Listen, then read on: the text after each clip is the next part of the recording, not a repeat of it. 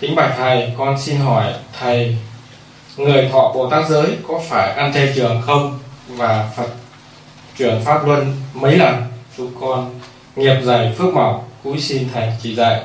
Mô A Di Thọ Bồ Tát giới đó là cách thức thực tập lòng từ bi đối với những người đang thực tập à, đạo Bồ Tát lúc đầu à, Bồ Tát giới chỉ dành riêng cho các vị xuất gia để cho các vị đó, đó trở nên năng động vào đề giúp các mảnh đề bất hạnh vượt qua khổ đau bằng con đường chánh đạo.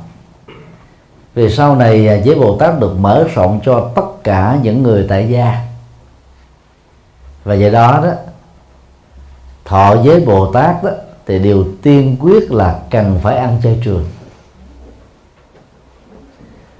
Trong um, uh, 10 giới uh, quan trọng và 48 giới nhẹ đó thì uh, giới không sát hại đó được đưa lên hàng đầu vì nhấn mạnh tâm từ bi.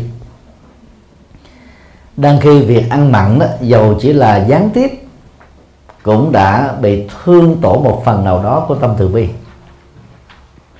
Chính vì thế mà kinh và luật của đại thừa. Khích lệ người lãnh thọ giới bồ tát ăn chay trường. Hiện nay đó, ấn độ là cộng đồng có khoảng 600 triệu người ăn chay trường từ thuở còn trong bụng mẹ. Số lượng ăn chay trường đó là lớn nhất trên hành tinh. Hoa Kỳ có 10% tức 30 triệu người ăn chay trường trên toàn quốc trong à, các nước ở châu Âu thì Đức đang có phong trào ăn chay và thậm chí là thuần chay. Có một số thống kê thì cho biết là tại Đức là có khoảng 6% dân số có khuynh hướng ăn chay và đang ăn chay. Như vậy đó là những người thuộc các tôn giáo khác đang sống tại Hoa Kỳ và tại châu Âu lại thấy được tầm quan trọng của tâm từ bi đối với các loại động vật và gia súc ăn chay trường. Thì là người Phật tử đó, thọ với Bồ Tát mà không ăn chay trường được là một thiếu sót lớn. Để nuôi hạt giống từ bi đó, từ nhỏ đó, thì các bậc cha mẹ nên um, khuyến tấn con em của mình xem các phim hoạt hình để cảm nhận được cái cảm xúc và thái độ của các loài động vật. Và trong nhà nuôi một vài con gia súc thể hiện tình thương với nó, thì hạt giống từ bi đó nó được lớn lên từ nhỏ trong tâm hành động của các cháu. Thì tự động khi lớn lên đó, các cháu vì thương các con vật của mình, không dám giết các con vật của mình, thì các cháu cũng không thể lấy bàn tay này và sức mạnh của con người để giết con người đồng loại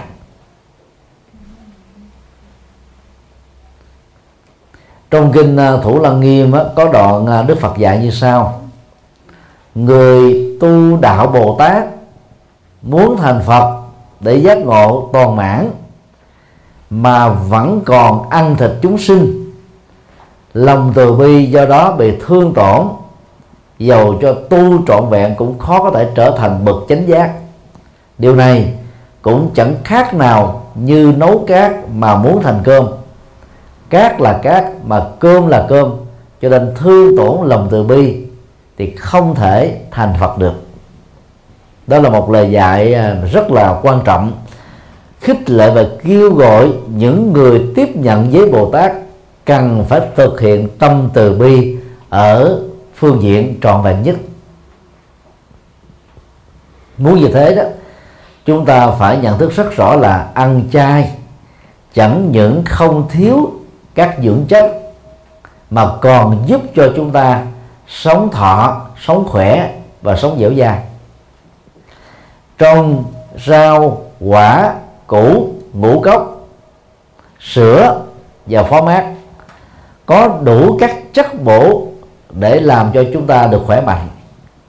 Các khoa học gia ngày nay cho chúng ta biết đó là thịt máu đỏ dẫn đến rất nhiều các loại bệnh tật cho người ăn. Cái công nghệ chăn nuôi đó và nhất là trước khi giết nhiều con vật đã bị đánh đập rất tàn nhẫn dẫn đến các cái phản ứng làm rối loạn các hóc môn. Cái tâm sân hận của chúng đó, nó được đưa vào trong thịt. Và do vậy khi ăn nó ít nhiều ảnh hưởng tiêu cực đến con người tiêu thụ. Do đó đó thực tập tâm từ bi bằng ăn chay là cách tốt nhất để phát triển đạo bồ tát. Đối với những người à, không thọ với bồ tát mà chưa có thể ăn chay trường được đó, thì tốt nhất là không trực tiếp giết. Và đối với những người ăn mặn đó, ngoài việc không trực tiếp giết, chúng ta đừng nên ăn những con cá nhỏ, những con sinh vật nhỏ vì đơn vị sát nghiệp trong tình huống này là vài chục con. Ví dụ như bạn ăn à, cá lòng tông ăn tép ăn những con tôm nhỏ số lượng chết nhiều lắm. Người ấn độ thông minh hơn người việt nam về phương diện này. Các gia đình ăn mặn đó, thường mua các con cá biển to. Và trong ba bốn ngày của một tuần lễ ăn mặn đó họ chỉ gián tiếp một phần nhỏ kết thúc một đơn vị sự sống ngoài ý muốn thôi. Còn người Việt Nam thích ăn những con nhỏ nhỏ. Cho nên đó trong một kiếp người dài chục năm, chúng ta đã vô tình biến cái bao tử thành nghĩa trang của sát nghiệp. Và chưa bao giờ chúng ta cầu siêu cho cái nghĩa trang bao tử này.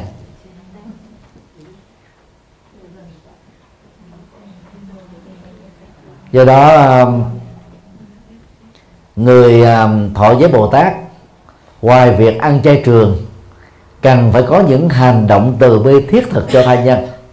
Thay vì chúng ta có thói quen là đưa nguyện chúng sinh, tức là cầu cho tất cả chúng sinh, chúng ta hãy nỗ lực trong một tháng ít nhất chúng ta phải giúp được một người khổ đau hết khổ. Trong một năm chúng ta hãy phát nguyện độ tối thiểu 6 người chưa biết Phật trở thành Phật tử. Và do đó ai muốn thực hiện lòng từ bi mà chưa quy Phật là một thiếu sót lớn? Thì mình chưa có thương được chính mình. Từ bi trước nhất là phải thương yêu chính mình một cách tích cực, để cho mình thấm nhuần được chất liệu Phật. Rồi mình mới có thể giúp cho thai nhân đạt được cái chất liệu cao quý đó. Mà thể hiện lòng từ bi đó, thì bao giờ cũng mang lại lệ lạc cho thai nhân. Đang khi ăn chay, đối với người thọ với bồ tát, chỉ là một việc rất nhỏ thôi chỉ cần thay đổi thói quen ăn uống, chúng ta có thể làm việc này dễ dàng và thành công. Xin được câu hỏi khác. Có người cho rằng đạo Phật sau này sẽ dần dần thoát khỏi hình thức tôn giáo tín ngưỡng và sẽ tồn tại lâu dài dưới hình thức con đường tâm linh theo con đường tâm linh thế tục và phổ biến rộng cho tất cả mọi người theo nhiều trường phái tín ngưỡng khác nhau. Theo thầy điều đó có xảy ra không? Và nếu xảy ra thì lúc đó người ta người tu sẽ như thế nào? Kính mong thầy chỉ dẫn ạ. Chắc chắn uh, nguyện vọng chân thành đó sẽ trở thành hiện thực thôi. Và để hiện thực này được diễn ra sớm hơn đó thì người tu học Phật cần lưu tâm một số điều như sau. Điều một đạo Phật đó theo nghĩa đen đó là con đường tỉnh thức, con đường tuệ giác, con đường giác ngộ.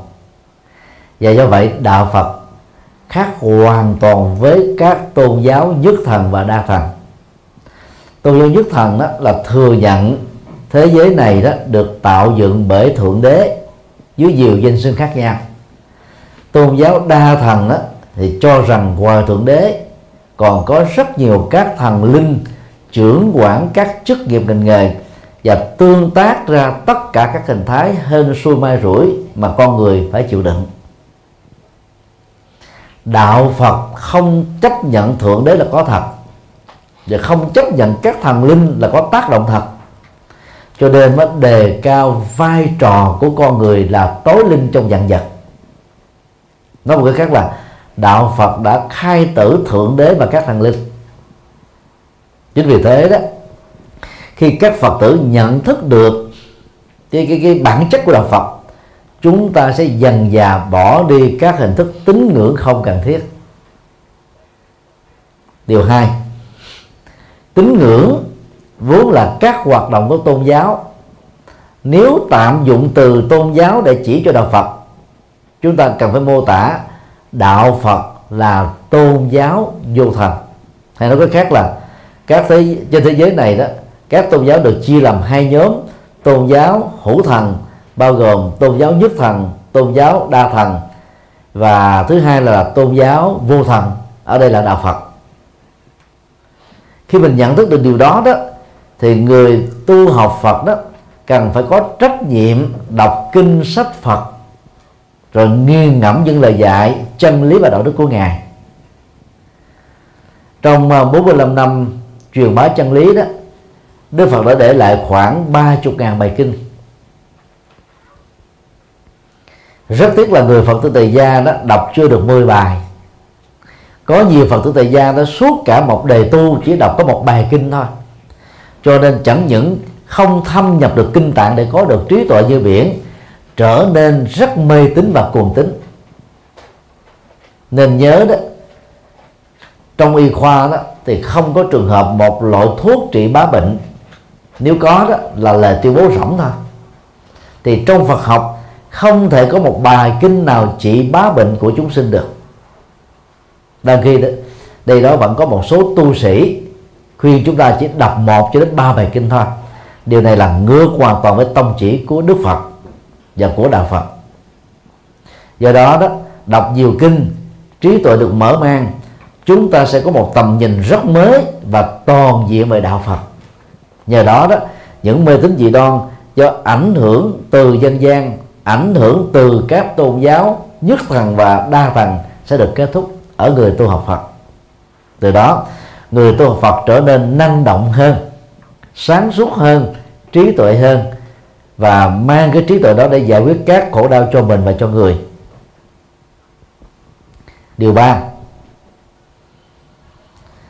thời Đức Phật đó, do về truyền bá con đường trí tuệ mà Đức Phật đã nổi lên như là vầng thái dương. Các tôn giáo nhất thần và đạo thần lúc đó đó, nó trở thành như là ánh đom đóm về đêm thôi. Nên so với đạo Phật thì thua kém rất là xa khoảng ờ, vài trăm năm sau khi Đức Phật qua đời, các đệ tử xuất gia của Đức Phật vì phương tiện, độ những người mê tín, cho nên mới vận dụng các hình thức tín ngưỡng vào trong đạo Phật và như chúng ta đang làm ngày nay. Do đó người tu học phải thấy rất rõ, tín ngưỡng chỉ là những sợi dây trùng rễ những cây dây leo bám lên trên cây bồ đề của đạo Phật. Trí tuệ mới chính là cốt lõi của đạo Phật, chứ không phải là tín ngưỡng. Do đó, mỗi khi có những trường lớp Phật học, có những giảng đường, có các tăng ni đến thuyết giảng, các quý Phật tử giàu có bận rộn công việc, nên khéo léo sắp xếp thời gian đi nghe. Vì khi đi nghe đó, chúng ta mở mang được các nhận thức mới về đạo Phật. Mà lúc ngồi ở nhà dầu có thời gian chưa chắc chúng ta đã mở băng ra để nghe trực tiếp trên mạng. Thời khoa học hiện đại này đó kinh sách Phật giáo đó đã được truyền bá qua internet miễn phí. Năm 2000 đó thì trang web đạo Phật ngày nay do chúng tôi à, sáng lập và biên tập tại Ấn Độ đã phổ biến kinh dưới dạng internet đã được dịch thành Việt. Năm 2006 thì chùa Giác Ngộ đó ấn bản sách nói kinh Phật đầu tiên.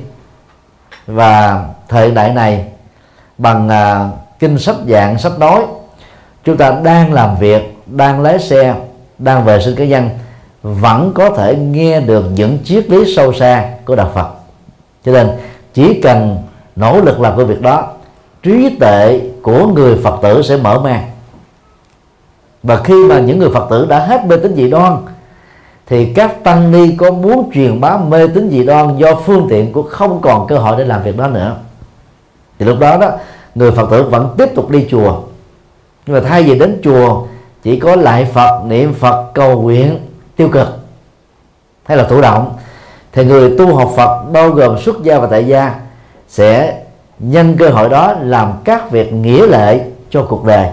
Như chính Đức Phật Thích Ca đã làm suốt 45 năm hoàng hóa của ngài. Điều 4 để làm công việc này đó thì vai trò của tăng bảo là rất lớn. Các vị tăng sĩ cần phải thấy được vai trò dẫn dắt người tại gia của mình. Phải học Phật đến đây đến chốn. Trong kinh Đức Phật dạy để có trí tuệ đó, thì trước nhất phải học rộng hiểu nhiều kinh điển. Sau đó nghiền ngẫm kinh điển một cách có phương pháp và ứng dụng kinh điển vào trong thực tiễn khi mà các vị tăng sĩ Phật giáo được đào tạo bài bản từ thấp đến cao, có tối thiểu trình độ cao đẳng và cử nhân Phật học, thì các Phật tử tại gia tu học theo sự hướng dẫn của các vị tăng sĩ sẽ không bị rơi vào mê tín dị đoan. Và bằng cách này, chúng tôi tin chắc rằng đó, trong một tương lai, khi mà trình độ khoa học càng phát triển, đạo Phật càng được chứng minh là khoa học, thì lúc đó đó đạo Phật sẽ đi trở về với bản chất gốc. Vào cái thời điểm cách đây 26 thế kỷ, Đức Phật đã truyền bá nó. Và bằng con đường này, trong vòng 200 năm qua, giới tri thức của phương Tây, gồm nhiều thành phần khác nhau, đã từ bỏ các tôn giáo gốc của họ và tình nguyện trở thành Phật tử thuần thành. Đang khi đó, đạo Phật xuất phát ở châu Á.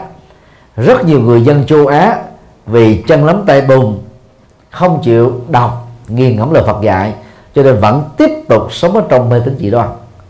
Theo dự đoán của chúng tôi đó, trong vòng 50 năm tới, thì trình độ Phật học ở phương Tây này trở nên rất cao, mà rất nhiều người châu Á phải học lại họ.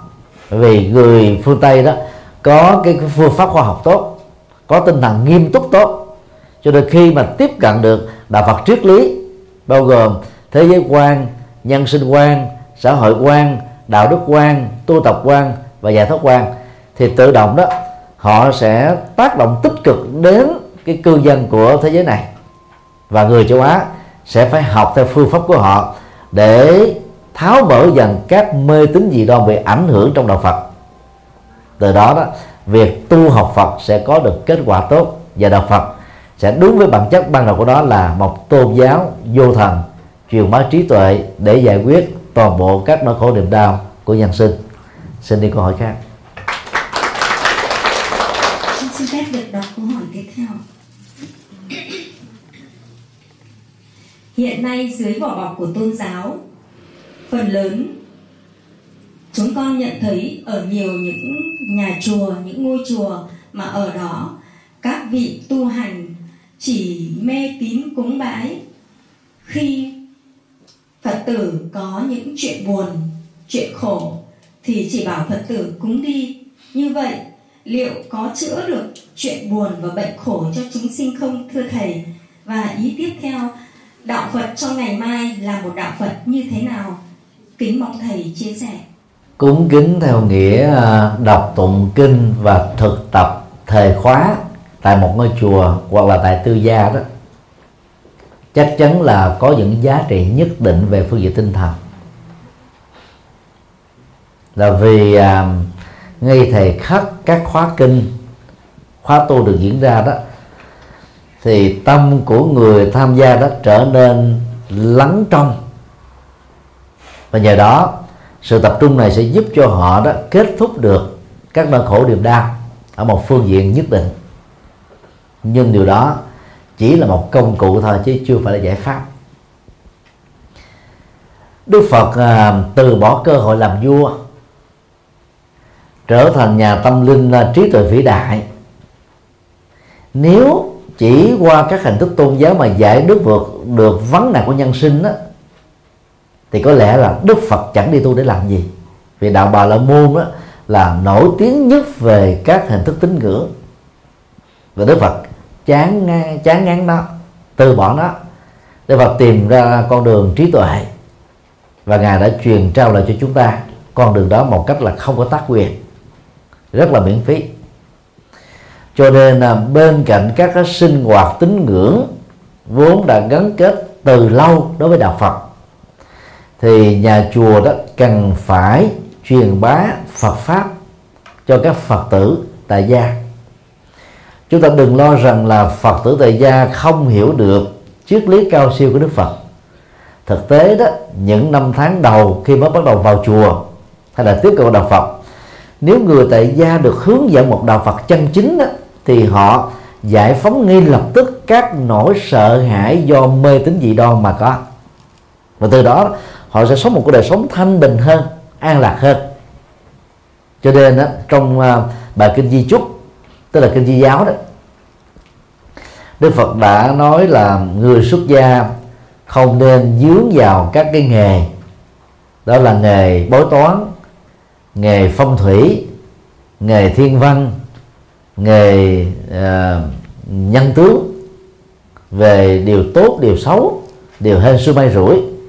Và điều này cho phép chúng ta dẫn đến một cái kết luận rằng là theo Đức Phật đó muốn sống được hạnh phúc đó thì con người phải xa lánh thầy bói thầy pháp, thầy phong thủy, thầy địa lý, thầy nhân điện, thầy đồng bóng, thầy bắc ma và thầy ngoại cảm.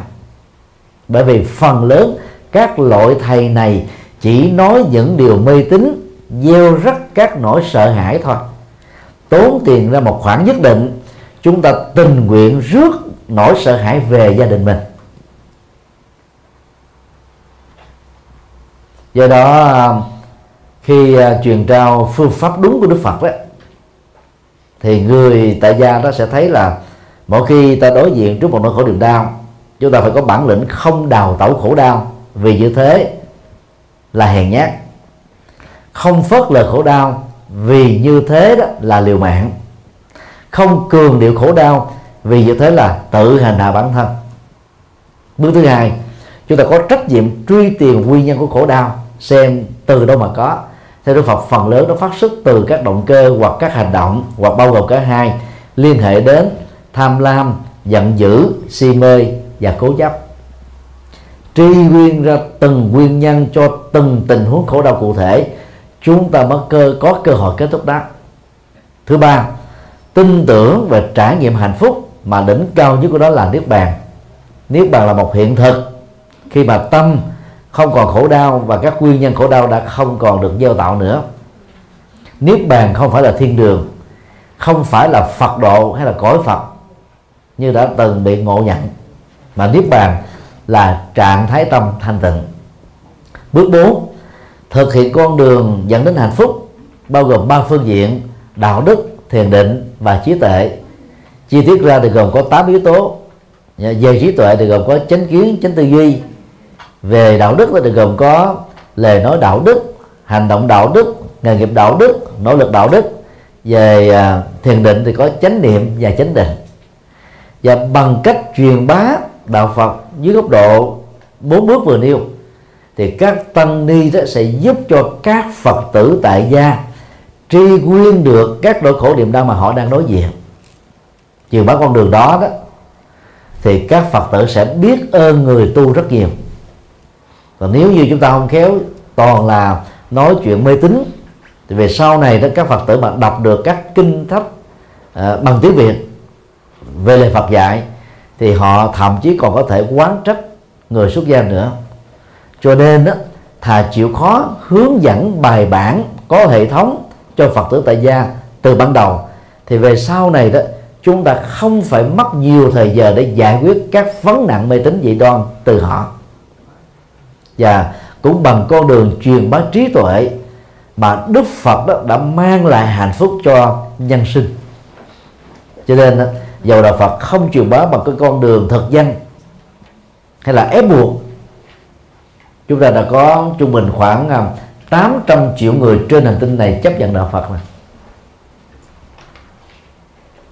do đó làm tăng sĩ đó, thì thà chúng ta chậm có Phật tử một chút và thậm chí là có ít phật tử cũng không sao. Vì là có trách nhiệm hướng dẫn các phật tử tu học có bài bản. Mà tu học bài bản nhất là gì? Có thực tập giới định tuệ.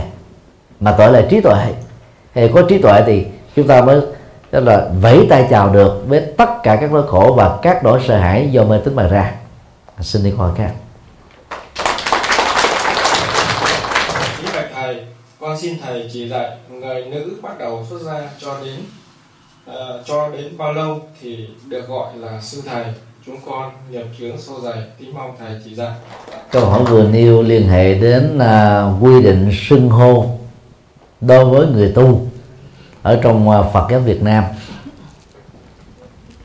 Khi một tín nữ phát tâm xuất gia kể từ ngày được cạo đầu thì cô ấy vẫn được xem là người mới tập sự thôi cho đến lúc cô ấy đó được chính thức cho phép bởi thầy của mình tiếp nhận với Sajini tức là 10 điều đạo đức xuất gia thì người đó mới được gọi là ni cô từ thời điểm thọ giới Sajini trung bình đó là 4 năm sau có thể lâu hơn có thể sáu uh, chậm hơn thì Sajini đó được tiếp nhận với thức so Manani, tức là sáu học pháp để làm cho tâm người đó được vững chãi hơn.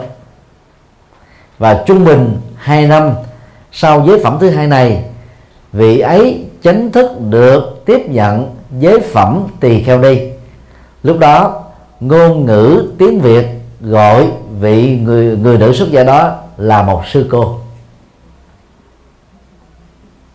Còn cái thuật ngữ Phật học đó gọi là tỳ kheo đi tức là chính thức làm thầy về giới tính đó, vì ấy là người nữ thôi.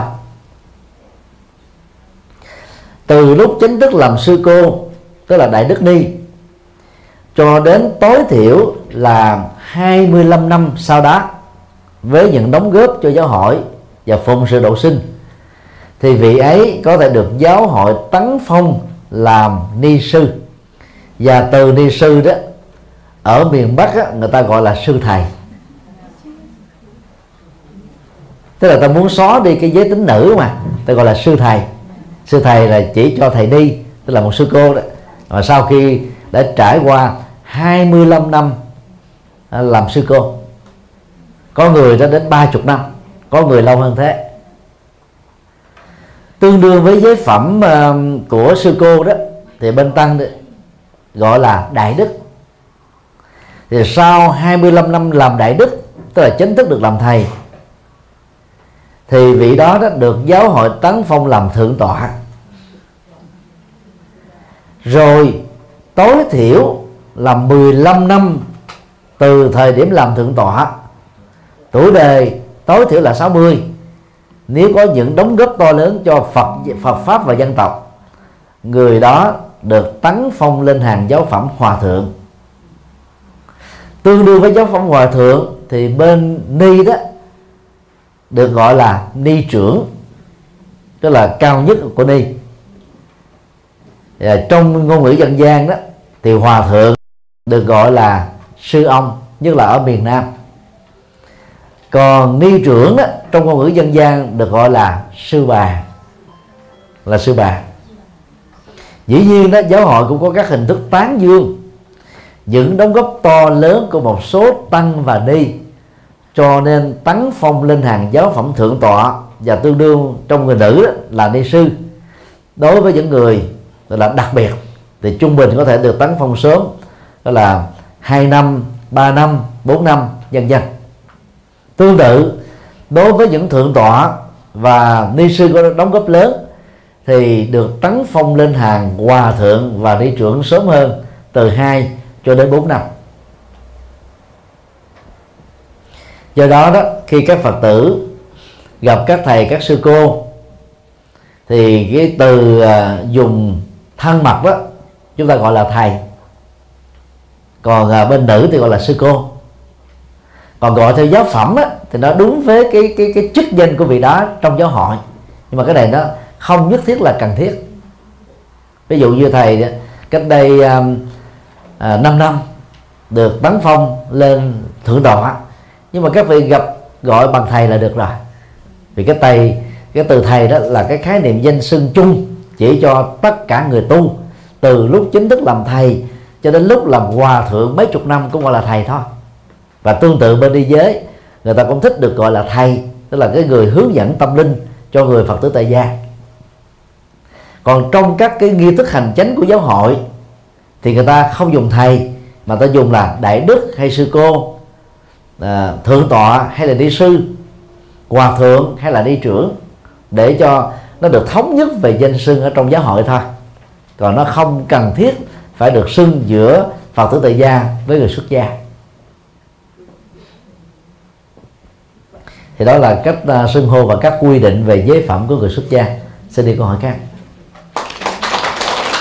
Lễ tam thời nhưng con không hiểu ý nghĩa buổi lễ đó như thế nào và nếu chỉ niệm phật rồi dự lễ tam thời hệ niệm thì có được vãng sanh không? Kính mong thầy chỉ dạy.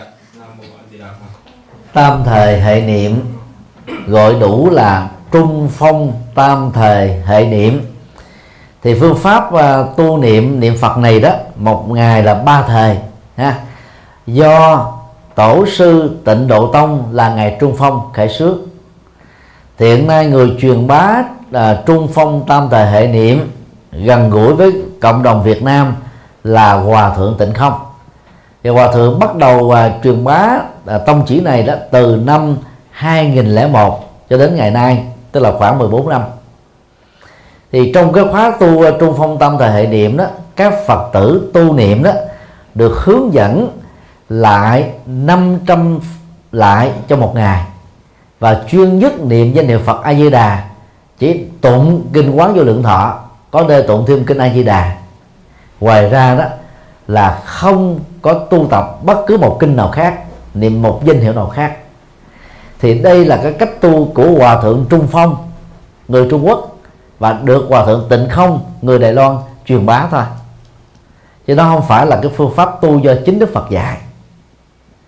Và nếu không khéo thì phương pháp này nó sẽ làm cho là người niệm Phật đó gần như là buông hết tất cả mọi thứ chỉ lo chuyên nhất niệm Phật thôi. Và kết quả là buông trách nhiệm xã hội, buông trách nhiệm gia đình, và buông hết tất cả những điều mà chúng ta có thể làm được. Do đó là người tại gia đó, chúng ta phải lưu ý, để giảng sanh được tây phương thì niệm phật chỉ là một yếu tố nhỏ thôi, chứ không phải là quyết định. Trong kinh a di đà, đức phật đưa ra một hệ tiêu chí gồm có năm yếu tố. Tiêu chí một căn lành lớn.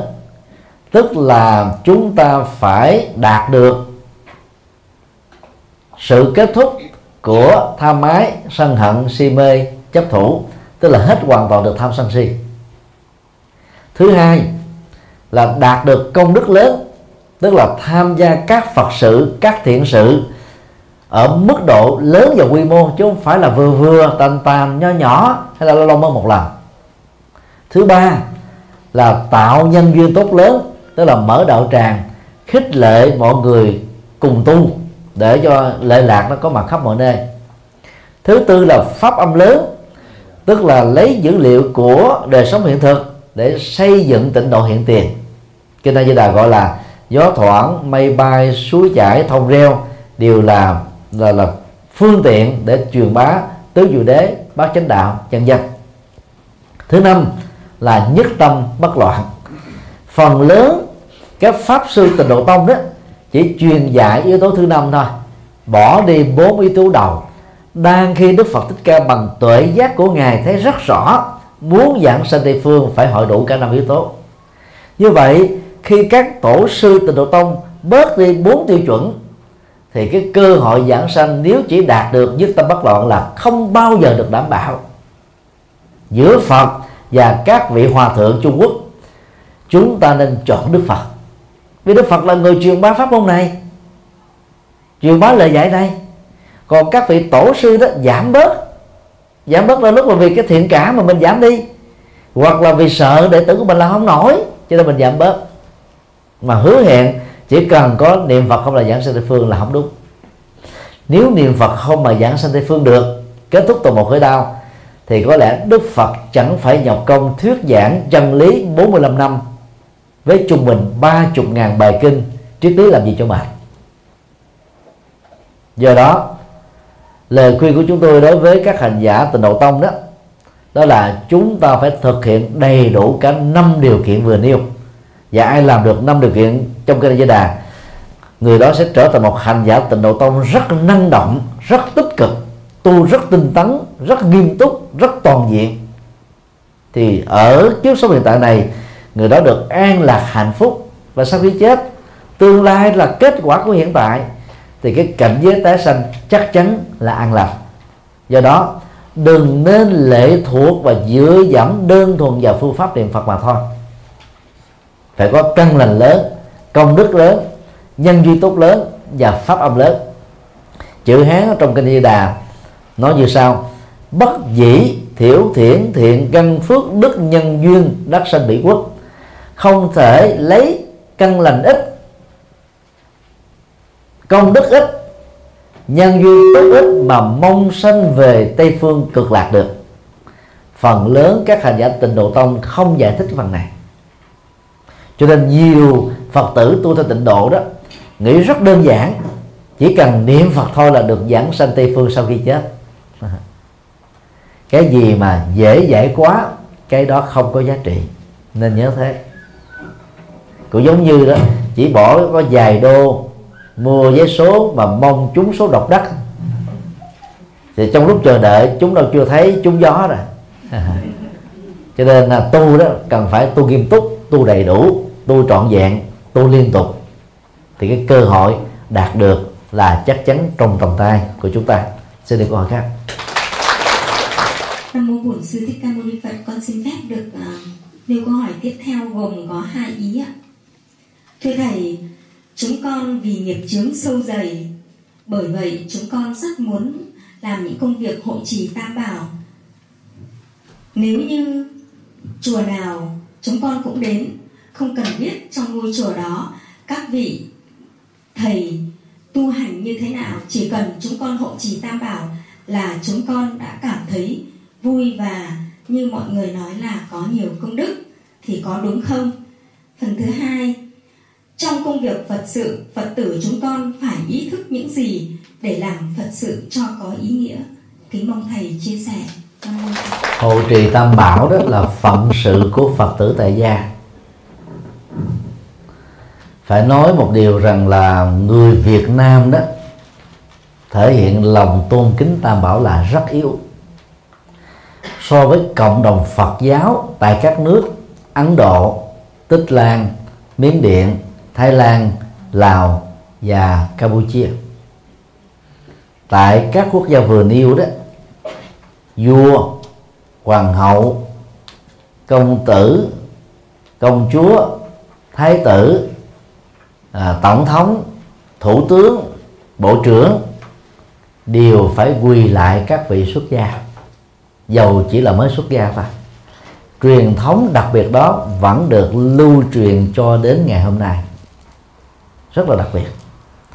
Còn phật tử việt nam đó, thì hầu như đó, kính phật, trọng pháp á, nhưng mà có một số người chưa thể hiện được sự trọng tăng.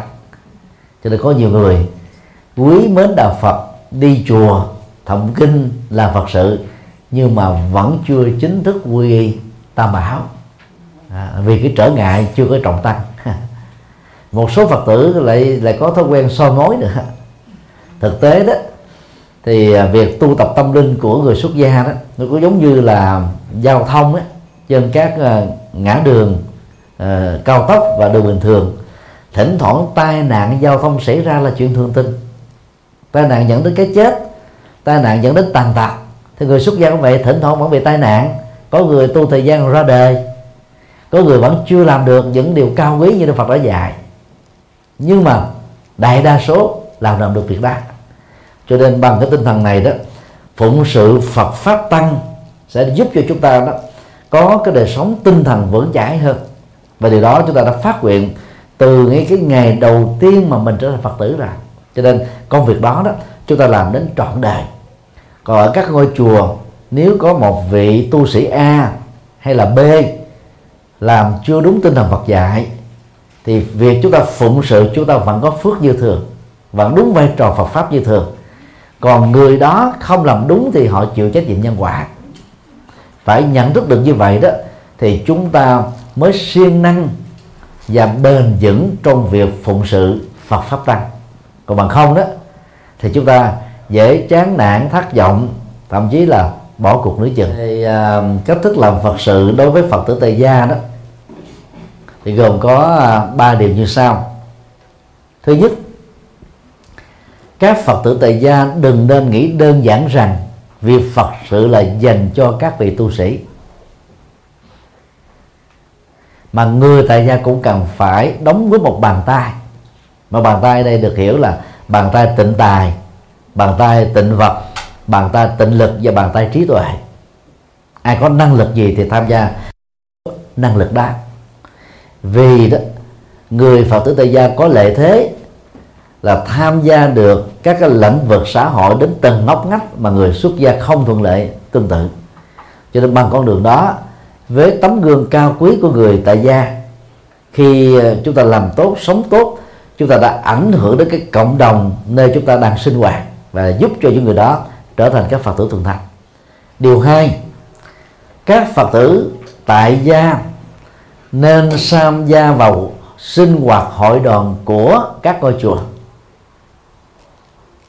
bao gồm sinh hoạt đạo tràng sinh hoạt tu học và thậm chí tham gia vào những vai trò lãnh đạo để chúng ta giúp cho các vị xuất gia chân chính đó, không phải mất thời gian lo những cái việc vặt vãnh đầu tư tâm huyết và sự tu học của họ cho việc hoàn pháp lại sinh. Nơi nào mà có nhiều phật tử tại gia giỏi về phương diện này đó, thì ngôi chùa đó phát triển rất mạnh, đời sống cộng đồng rất tốt, hạnh phúc rất là bền vững. Và giá trị đóng góp đó cũng trở nên rất là to lớn. Điều ba, để làm được hai việc vừa nêu đó thì các phật tử tại gia làm các phật sự tại các chùa phải có trách nhiệm học Phật pháp căn bản. Ở hải ngoại đó, thì ờ, chúng ta ít có thời giờ như là Phật tử tại nước Việt Nam. Chúng ta cũng không có may mắn như là Phật tử trong nước được trực tiếp đến các diễn đàn hoặc là các giảng đường vào những ngày chủ nhật. Bù vào đó đó, thì chúng ta có được cái cơ hội nghe Phật pháp online. Nếu chúng ta khéo léo sắp xếp và quản trị thời gian của mình bằng việc học Phật pháp căn bản nắm vững và bằng cái kinh nghiệm tu học có kết quả của chúng ta thì khi chúng ta tham gia Phật sự chúng ta trở thành là các Phật tử rất là gương mẫu. Và từ đó đó chúng ta ảnh hưởng tích cực đến các bạn đồng tu cùng thời với mình hoặc là sau mình. Chứ nếu như mà mình à, chỉ là Phật tử mà không có thực tập. Không có kết quả ăn vui đó. Thì chúng ta tạo ra lời đàm tiếu mà chẳng hạn như dân gian người ta thường vinh vào đó để phê phát đạo Phật. Miệng nam mô Phật mà bụng chứa bầu dâu găm. Thực tế cái người niệm nam mô thì không chứa bầu dâu găm được. Mà người chống phát đạo Phật, người ta thường lợi dụng cái sơ hở, một cái giận, một cái hờn về lời nói, một cái hành động là chưa được hay, để người ta tấn công Phật giáo nói chung. Cho nên các Phật tử tại gia phải ý thức vấn đề này, để chúng ta hạn chế tối đa các cái rủi ro và những cái cái cái cái sự cố để không ai lợi dụng vào đó tấn công đạo Phật được. Bằng ba cách thức như vừa nêu, các Phật tử tại gia đang trở thành cánh tay nối dài của Phật pháp đối với người thân của mình, đối với gia đình mình, đối với những nơi mà chúng ta có cơ hội sinh hoạt và tham dự như là một thành viên. Và bằng cách đó chúng ta đang góp phần mang lại hạnh phúc cho nhiều người trên hành tinh này. Và bằng cách đó người tại gia cũng là một nhà hoàng pháp. Người tại gia cũng là một uh, cái công cụ để mang lại hạnh phúc cho tha nhân. Cho nên rất kính mong các phật tử hãy năng động hơn nữa để trở thành cái công cụ của Phật pháp. Và bằng cái cách đó đó chúng ta đang góp phần xây dựng thế giới này trở nên là nơi an lành và hạnh phúc hơn. Xin đi câu hỏi khác hỏi thầy về bản thân con. Con sinh ra, bố mẹ con lại là theo đạo thiên chúa giáo. Nhưng con lấy chồng, gia đình chồng con theo đạo phật. Con chỉ có thành tâm khi ừ, về đạo phật thì con vẫn còn đúng mê con chỉ có thành tâm thôi nhà con có ờ, cũng thờ phật. Và hàng sáng ngày con cũng thờ phật để mong cho sự bình yên của gia đình và các con ờ, trong gia đình. Nhưng mà bản thân con con, bởi vì là con theo đạo thiên chúa của bố mẹ con thì khi sinh ra mẹ con vẫn là tên, có tên thánh của con. Thế thì con cũng về đạo phật thì con không quy, con chưa quy thì con xin thầy giảng giải cho con và chỉ dẫn cho con để cho con cảm thấy tâm con tự vì vì là khi bây giờ con về Việt Nam, về quê cha, bố mẹ con thì gia đình con vẫn đi nhà thờ. Thì con vẫn đi theo cha mẹ, ông bà cũng vào nhà thờ.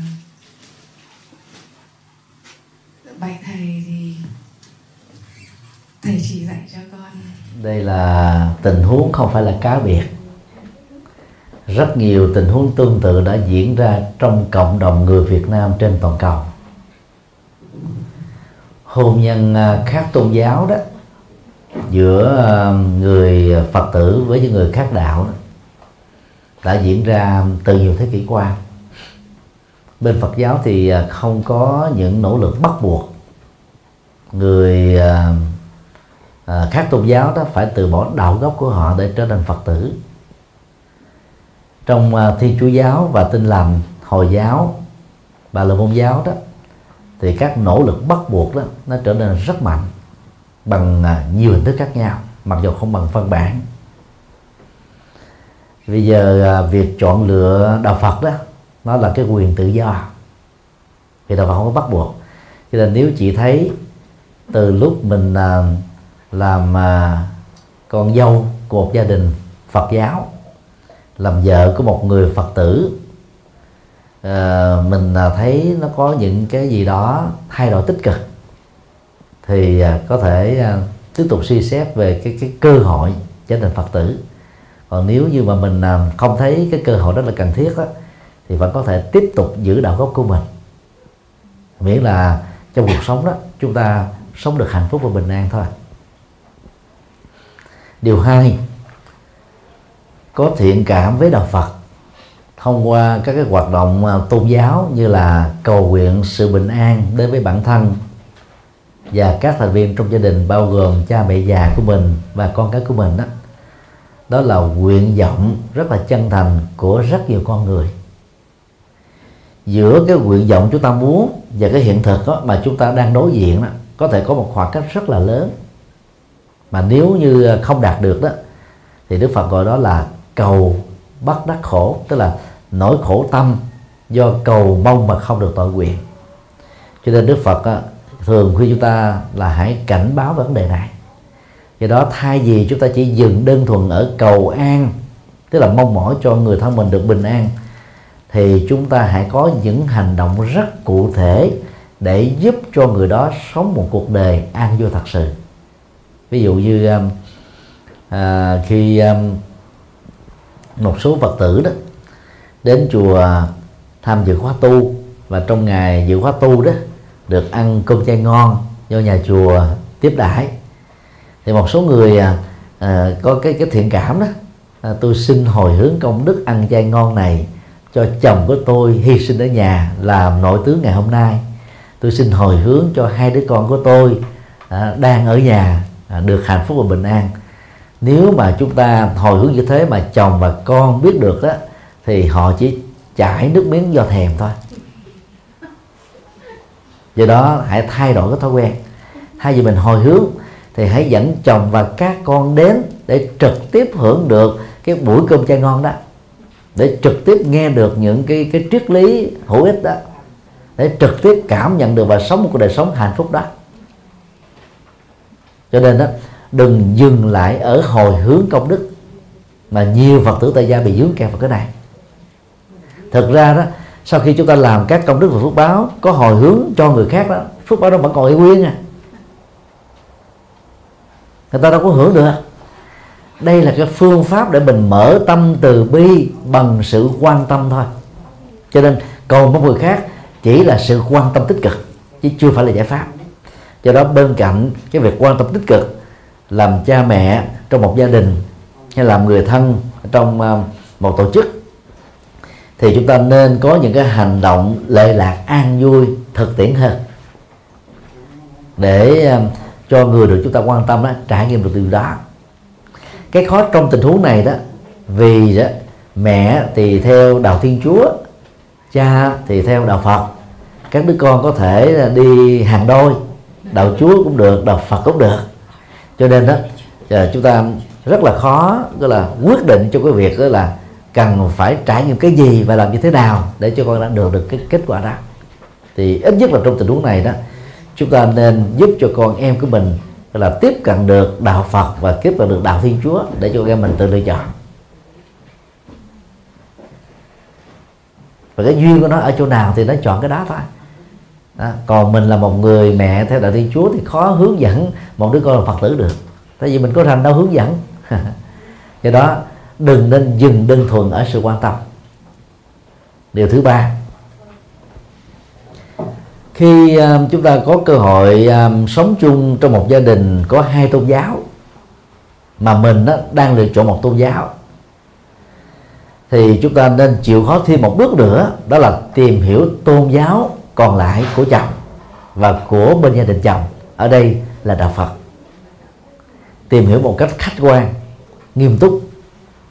Nếu chúng ta không có cơ hội đi à, từng bước từ thấp đến cao thì chúng ta có thể nhờ các vị tu sĩ hướng dẫn đọc những cuốn sách vỡ lòng về đạo Phật chẳng hạn như cái quyển Đức Phật và Phật pháp.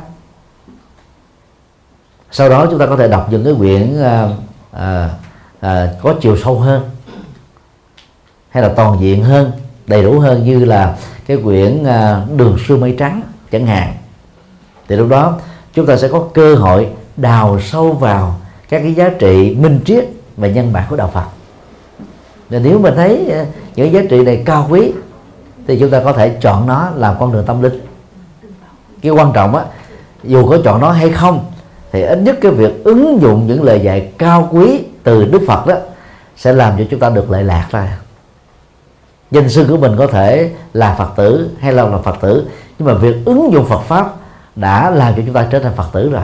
Cái đó gọi là Phật tử thực tiễn, hay gọi là Phật tử vô danh. Do vì mình chưa chính thức đó còn cái cái đời sống của chúng ta vẫn là một Phật tử rồi. Tình trạng này xảy ra rất nhiều với cái cộng đồng người Việt Nam sống ở Đông Âu. Rồi sau khi à, cái xã hội sụp đổ ở Đông Âu đó thì nhiều người bắt đầu có cơ hội quay về tìm hiểu đạo Phật. Và Đông Âu là nơi duy nhất có những cái hội đoàn của những người yêu quý mến đạo Phật mà chưa chính thức làm Phật tử. Và sau thời gian tìm hiểu vài tháng, một năm hay là vài năm, thì từ cái cái cái trạng thái yêu quý mến đạo Phật, nhiều người đã chính thức làm Phật tử. Thì đó là một vài điều gợi ý. Chị có thể à, suy nghĩ để có thể chọn cho mình một hướng đi mà theo chị đó thật sự mang lại hạnh phúc bình an cho chính mình. Thêm về đề tài con người sau khi chết sẽ đi về đâu? À, thầy có nói là sau khoảng 10 tháng sẽ được tái sanh. Và nếu không được tái sanh thì sẽ đi sẽ đi sẽ ra sao? Kính mong thầy giải đáp. Mô a di đạo Phật đề cập đến là nhân sinh và quan tâm đến hạnh phúc của con người.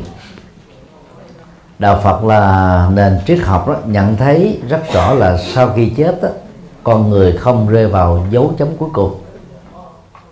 Vì theo đạo Phật đó con người chẳng phải mới được sinh ra ngay trong kiếp sống này. Mà trải qua nhiều kiếp sống đó, con người đã từng sống rồi từng chết đi từng tái sanh lại. Và do vậy sau khi trút hơi thở cuối đời đó thì con người là tiếp tục tái sinh theo nghiệp. Và điều này nó nó thuộc về cái cái quy luật bảo toàn năng lượng sự sống. Đạo Phật gọi đó là nhất thiết pháp bất sinh bất diệt tức là mọi sự vật trong đó có con người không tự sinh ra nhưng mà không mất đi vĩnh viễn. Ngoài ra thì à, đạo Phật còn gọi đó là bất tăng bất giảm tức là nó không tăng thêm mà không giảm ít đi. Quy luật bảo toàn mà nó diễn ra từ hình thái này sang à, cái hình thức khác thôi. Theo à, Đức Phật đó thì à, trung bình sau khi chết đó, vài phút sau con người phải tái sinh này. Thời gian muộn nhất cho sự tái sinh là 49 ngày. Do đó đó trung bình sau 10 tháng kể từ cái chết diễn ra một à, ông già sẽ tiếp tục trở thành cậu bé. Một bà lão sẽ tiếp tục trở thành cô bé. Tức là giới tính của kiếp gần nhất và cái kiếp sau đó thường giống nhau. Ngoại trừ hai tình huống sau đây. Người nam nào đó chán cái cảnh nam và muốn kiếp sau làm người nữ để được nhiều người nam cưng chiều. Nhưng mà trong quá trình sống đó, hoàn toàn không thay đổi cá tính. Vẫn là giữ cá tính nam. Thì đào thai ở kiếp sau đó người đó, đó có thân nữ mà tính nam cho nên trở thành ô môi. Trường hợp hai đó một người nữ chán thân nữ đoạn trường cho nên nó muốn kiếp sau làm người nam. Nhưng mà chẳng hề thay đổi à, tính cách thì khi tái sinh ra làm người nam mà tính nữ cho nên trở thành BD đó là hai trường hợp có sự thay đổi giới tính do có cái mâu thuẫn nội tại. Muốn mình thay đổi giới tính nhưng mà tính cách giới tính gốc đó, vẫn được giữ nguyên. Cho nên đó trong thân nữ mà tánh thì là nam trong thân nam tánh thì là nữ. Còn các trường hợp còn lại đó thì giới tính của thân trước như thế nào chúng ta sẽ đào thai trở thành giới tính đó ở kiếp tương lai, mà trung bình chỉ là 10 tháng thôi. Không có trường hợp hương linh tiếp tục tồn tại sau 49 ngày dưới hình thức ma hoặc là quỷ, các nhà ngoại cảm và những thành phần mê tín dị đoan có thể nói như thế, nhưng theo triết học Phật giáo, việc đó sẽ không bao giờ diễn ra còn những trường hợp mà người ta cho rằng là hương linh đó, được gọi hồn nhập vào xác một người nào đó hoặc là hiện tượng ma nhập thực ra đó chỉ là rối loạn đa nhân cách hoặc tạm thời hoặc lâu dài thôi. Và cần được điều trị y khoa và tư vấn tâm lý để kết thúc các bệnh trạng tương tự đó. Là những người à, tu học Phật đó thì à, chúng ta nên tin theo thuyết tái sinh của Đức Phật dạy. Trong à, đạo Do Thái mà về sau này đạo Thiên Chúa dựa vào cựu ước để phát triển thêm. Từ đạo Thiên Chúa, đạo Tin lành, đạo Chánh thống và Anh giáo được ra đời. Đạo Nho của Trung Quốc, đạo Bà Đa Môn của Ấn Độ nói chung là các tôn giáo người điêu thì cho rằng đó, sau khi chết đó con người có hai cảnh giới thôi. Đối với người tin vào thượng đế đó thì à, chết được sinh về thiên đàng. Còn những người à, không được như thế đó thì chết sinh vào hỏa ngục chỉ có hai cảnh giới tái sinh thôi. Còn đạo phật đó khẳng định là nghiệp bao gồm thiện và ác nghiệp chung và nghiệp riêng của con người trong suốt quá trình sống sẽ là yếu tố quyết định cảnh giới mà chúng ta sẽ tái sinh.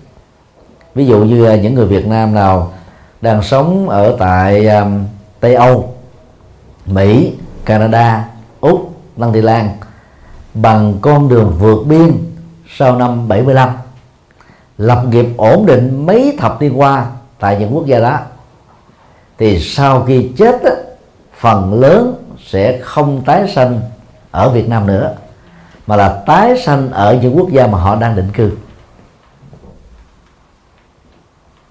Vì cái cộng nghiệp mới của họ đó đã tiếp nhận cái nền văn hóa mới rồi.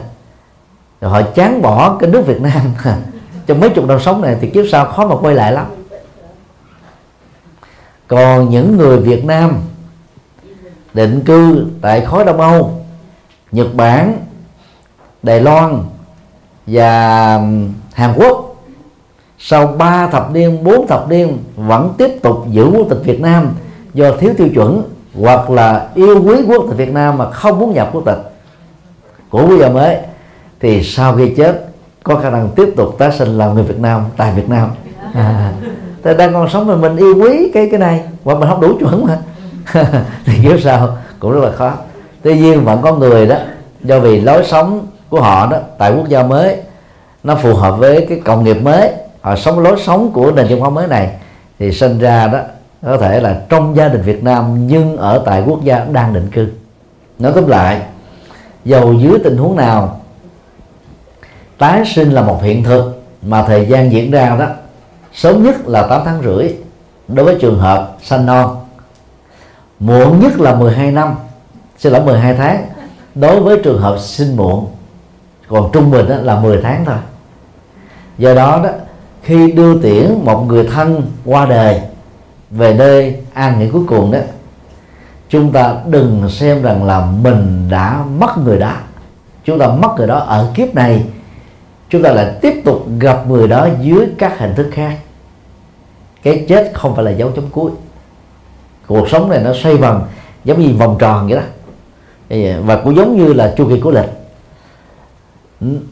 kết thúc 365 ngày của một năm, chúng ta lại bắt đầu ngày mới là mùng 1 Tết. Và kết thúc một cuộc sống, chúng ta sẽ thay hình đổi dạng, trở thành cuộc sống khác ta.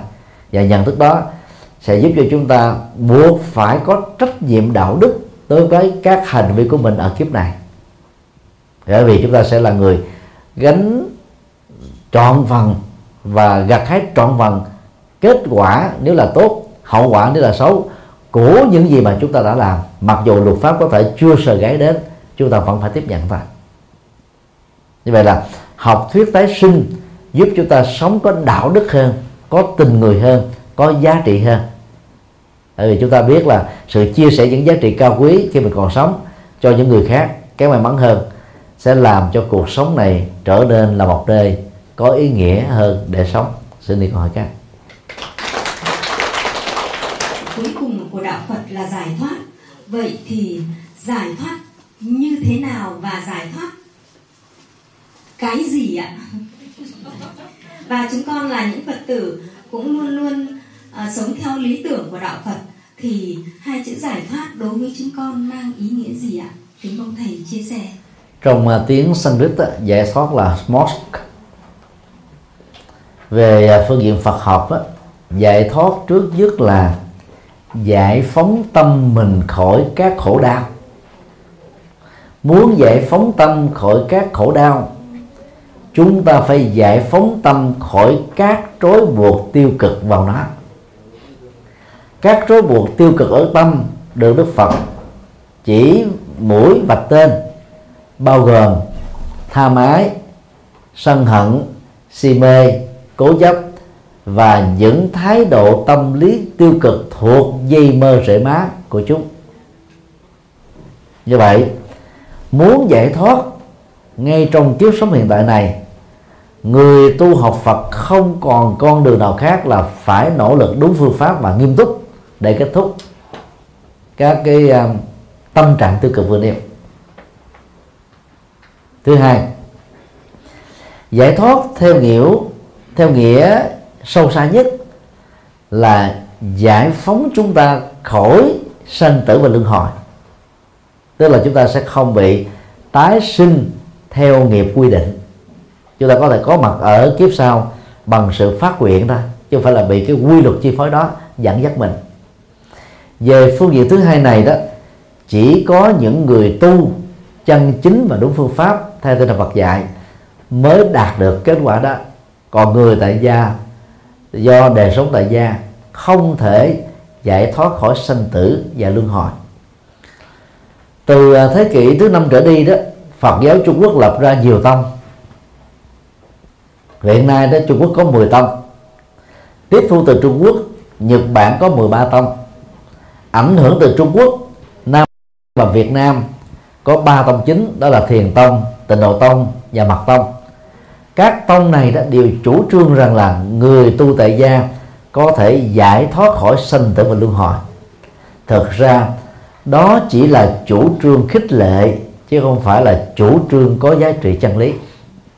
Vì người tại gia còn sống với tham ái, mà tham ái thì gồm có hai phương diện, đó là tình yêu và tính dục. Ngoài ra đó, thì tham ái nó còn có cái tâm trạng, đó là mong muốn tái sinh, rồi mong muốn có con hoặc là chán nản tuyệt vọng và muốn kết thúc sự sống bằng các hình thức tự tử. Người tại gia thường bị dướng kẹt vào các hình thái vừa nêu. Cho nên đó, nếu muốn giải thoát sinh tử luân hồi thì người tại gia phải sống đề độc thân và sống ờ, phương pháp tu tập như là những người xuất gia chân chính vậy. Bằng cái thức đó thì cái con đường giải thoát giác ngộ mới diễn ra đối với người tại gia. Như vậy theo tinh thần dạy gốc của đức phật đấy thì người tại gia không cần thiết phải giải thoát. Người tại gia chỉ cần tu để trở nên hạnh phúc hơn giàu có hơn sang trọng hơn và có tâm là uh, vĩ đại vô ngã vị tha cao thượng hơn để biết chia sẻ các phước báo mà mình đạt được ở kiếp này cho những người kém may mắn hơn mình. Người tại gia nào không thỏa mãn với các hạnh phúc đó có thể phát nguyện trở thành người xuất gia để có thể thực hiện toàn mãn con đường giải thoát như là những người xuất gia chân chính. Rất tiếc là phần lớn các pháp môn do Phật giáo Trung Quốc khởi xướng không phân tích rõ về vấn đề này. Cho nên cứ chủ trương giải thoát cho tất cả mọi người, đặt người tại gia vào một tình huống khó xử, đó là phải buông bỏ vai trò trách nhiệm để được giải thoát. Mà buông bỏ như thế đó thì đời sống vợ chồng sẽ gặp những vấn đề. Cho nên nói tóm lại chúng ta đừng nên bận tâm về giải thoát sinh tử với tư cách là tại gia. Còn người xuất gia mà không nêu quyết tâm đó, đó thì trở nên là lạc quẻ cũng giống như người tại gia thôi. Như vậy là hai con đường tại gia và xuất gia rất là khác nhau. Xuất gia thì dẫn đến giải thoát sinh tử tại gia tức là giải thoát khỏi các nỗi khổ niềm đau nên ai tu tại gia thì chỉ cần nhấn mạnh đến phương diện giải thoát mình khỏi các nỗi khổ niềm đau là tốt rồi một chút chuyện riêng ạ à. à, sở dĩ là con muốn hỏi thầy là con có một cái vòng mà từ năm ngoái con đi sang bên uh, mai do thầy thích Phúc Toàn uh, tặng cho con tự không may con đánh rơi lại bị gãy mất một cái, cái mặt Phật con rất là lo lắng và con mong thầy chỉ dạy cho con. Năm ngoài ria là không có gì để lo hết. Hãy mừng vì mình có cơ hội thỉnh được một sâu chuỗi có tượng Phật mới.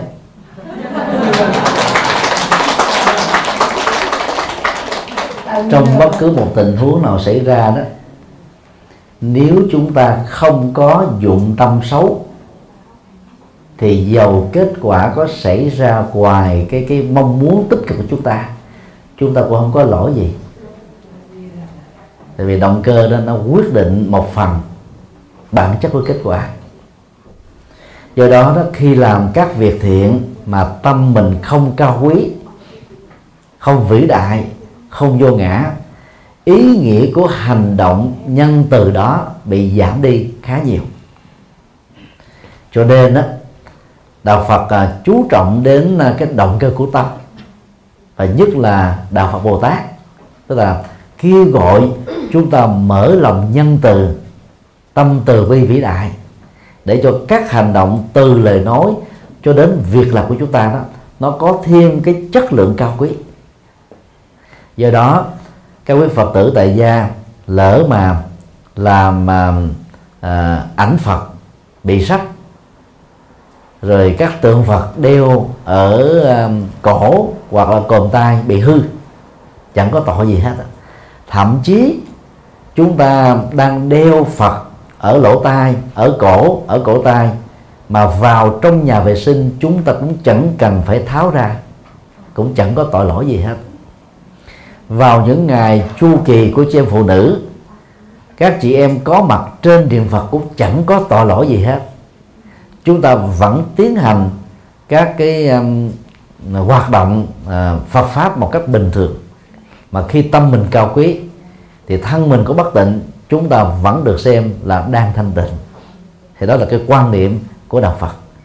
Do đó ở mọi thời điểm và mọi nơi chốn bất cứ một cái tâm thiện nào khi được xuất phát lên cố gắng biến nó trở thành các hành động rất là thực tiễn. Tương tự trong trường hợp mình sống trong một cái cái ngôi căn phòng mà trên phòng của mình đó còn có nhiều tầng khác ta thờ Phật trong trường hợp đó cũng không có gì là phạm thượng hết không có gì là phạm thượng hết. Miễn là ở bàn thờ Phật thể hiện sự tôn kính và đặt ở một cái vị trí rất là là là, là, là cao quý và và tôn kính thôi thì chúng ta vẫn có được cái phúc của việc tôn kính và thờ phượng Phật pháp tăng do đó là Phật tử đó thì hãy để cho tâm mình trở nên thư thái nhẹ nhàng bình an. Đừng lo lắng. Nếu như chúng ta không có một cái dụng ý gì xấu thì không có tội lỗi gì. Phải lo. Nha. Nhưng mà con mà về Việt Nam thì con về bố mẹ con con vẫn đi nhà thờ bên chùa có bị sao thầy à, Hoài Linh đó là danh hài nổi tiếng của cộng đồng Việt Nam anh ấy là theo đạo Thiên Chúa. Nhưng mà trước khi biểu diễn thì anh ấy cầu nguyện Bồ Tát Quan Thế Âm đó là điều rất là lạ. Và hiện nay đó anh ấy gần Phật giáo hơn là gần Thiên Chúa giáo. Nhưng mà vì à, cái quan hệ tôn giáo mà gia đình anh đang giữ đó cho nên anh vẫn giữ cái hình thức với Thiên Chúa giáo. Nhưng trên thực tế anh ấy như là một Phật tử vậy. À, vấn đề ở chỗ đó là đừng giữ hai tôn giáo vì lý do và cái cách suy nghĩ rằng là nếu Đức Mẹ Maria không phù hộ tôi thì có Đức Bồ Tát Quan Thế Âm làm công việc đó và ngược lại. Thực tế thế không phải vậy. Cho nên vấn đề đó là khi mà người ta giữ mình với hai bên đó là vì chúng ta chưa hiểu rõ thôi. Rồi khi hiểu rõ rồi chúng ta có thể chọn một bên. À, ví dụ mình chọn à, một tôn giáo mới. Và cái tôn giáo cũ trước khi mình à, đi theo mình đã à, phát nguyện mình giữ tôi sẽ không từ bỏ tôn giáo này. Thì sau này mình có từ bỏ, cũng không có tội lỗi gì hết á. Vấn đề là việc chúng ta từ bỏ một cái đã có, đi theo một cái mới, chúng ta có đạt được giá trị cao quý hơn hay không?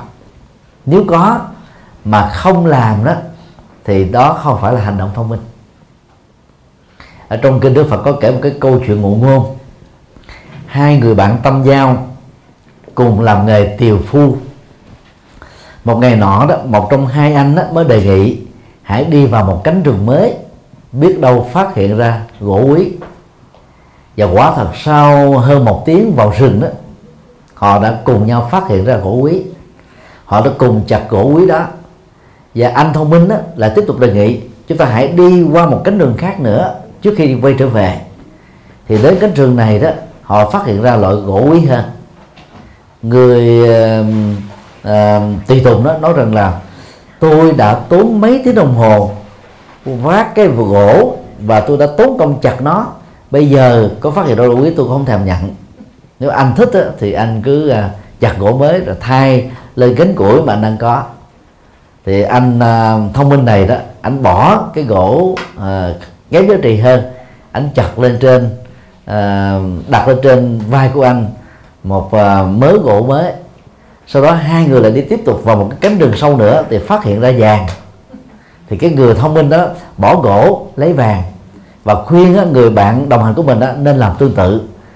Thì à, anh à, trung thành đó nói rằng là hồi sáng mới đi có hai ba tiếng mà tôi còn chưa làm như thế. Bây giờ tôi đã đi gần hết cuối ngày rồi tôi tiếc nó dữ lắm. Cho nên thôi anh cái gánh vàng gánh vàng tôi tiếp tục gánh gỗ. Rồi hai anh vàng ra về anh gánh vàng trở thành triệu phú anh gánh gỗ tiếp tục trở thành tiều phu. Thì đây là cái câu chuyện um, không phải là khích lệ người ta được cá quên nôm được trăng quên đèn. À, có giàu á, là quên vợ. Ha, không phải cái ý đó. Mà ý muốn nói là khi mình tiếp cận được một cái nguồn chân lý có giá trị nó giúp cho mình giải quyết được nhiều vấn nạn mà mình không đi theo để trải nghiệm nó. À, thì chúng ta đang đánh mất một cơ hội để làm cho mình trở nên có giá trị hơn thôi. Thì cái câu chuyện đó là một cái biểu tượng và cái giá trị triết lý của nó nằm ở cái cái chiều sâu à, của cái hình ảnh được à, nói đến đó là vàng và củi. Và giữ củi đây đó là bảo thủ. Mặc dù mình biết là à, cái mình đang tiếp nhận nó là tốt hơn nhưng mà vì mình tiếc hoặc là mình vì bảo thủ, hoặc là mình vì tự ái, hoặc là mình vì lời hứa, hoặc một cái gì đó, có thể là lý do. Cho nên cuối cùng là chúng ta là, vẫn giữ nguyên cái cái cái cái mà mình đang có. Đang khi đó, những người khác đó thì đạt được cái giá trị cao hơn. Do biết ờ, nhanh chóng tiếp nhận những giá trị cao quý. Thì cái câu chuyện đó có thể ờ, trở thành là cái câu chuyện gợi ý để ờ, chúng ta có thể suy nghĩ thêm, để chọn lựa còn việc chúng ta đi nhà thờ à, đi nhà chùa à, vẫn không có gì hết á, ha.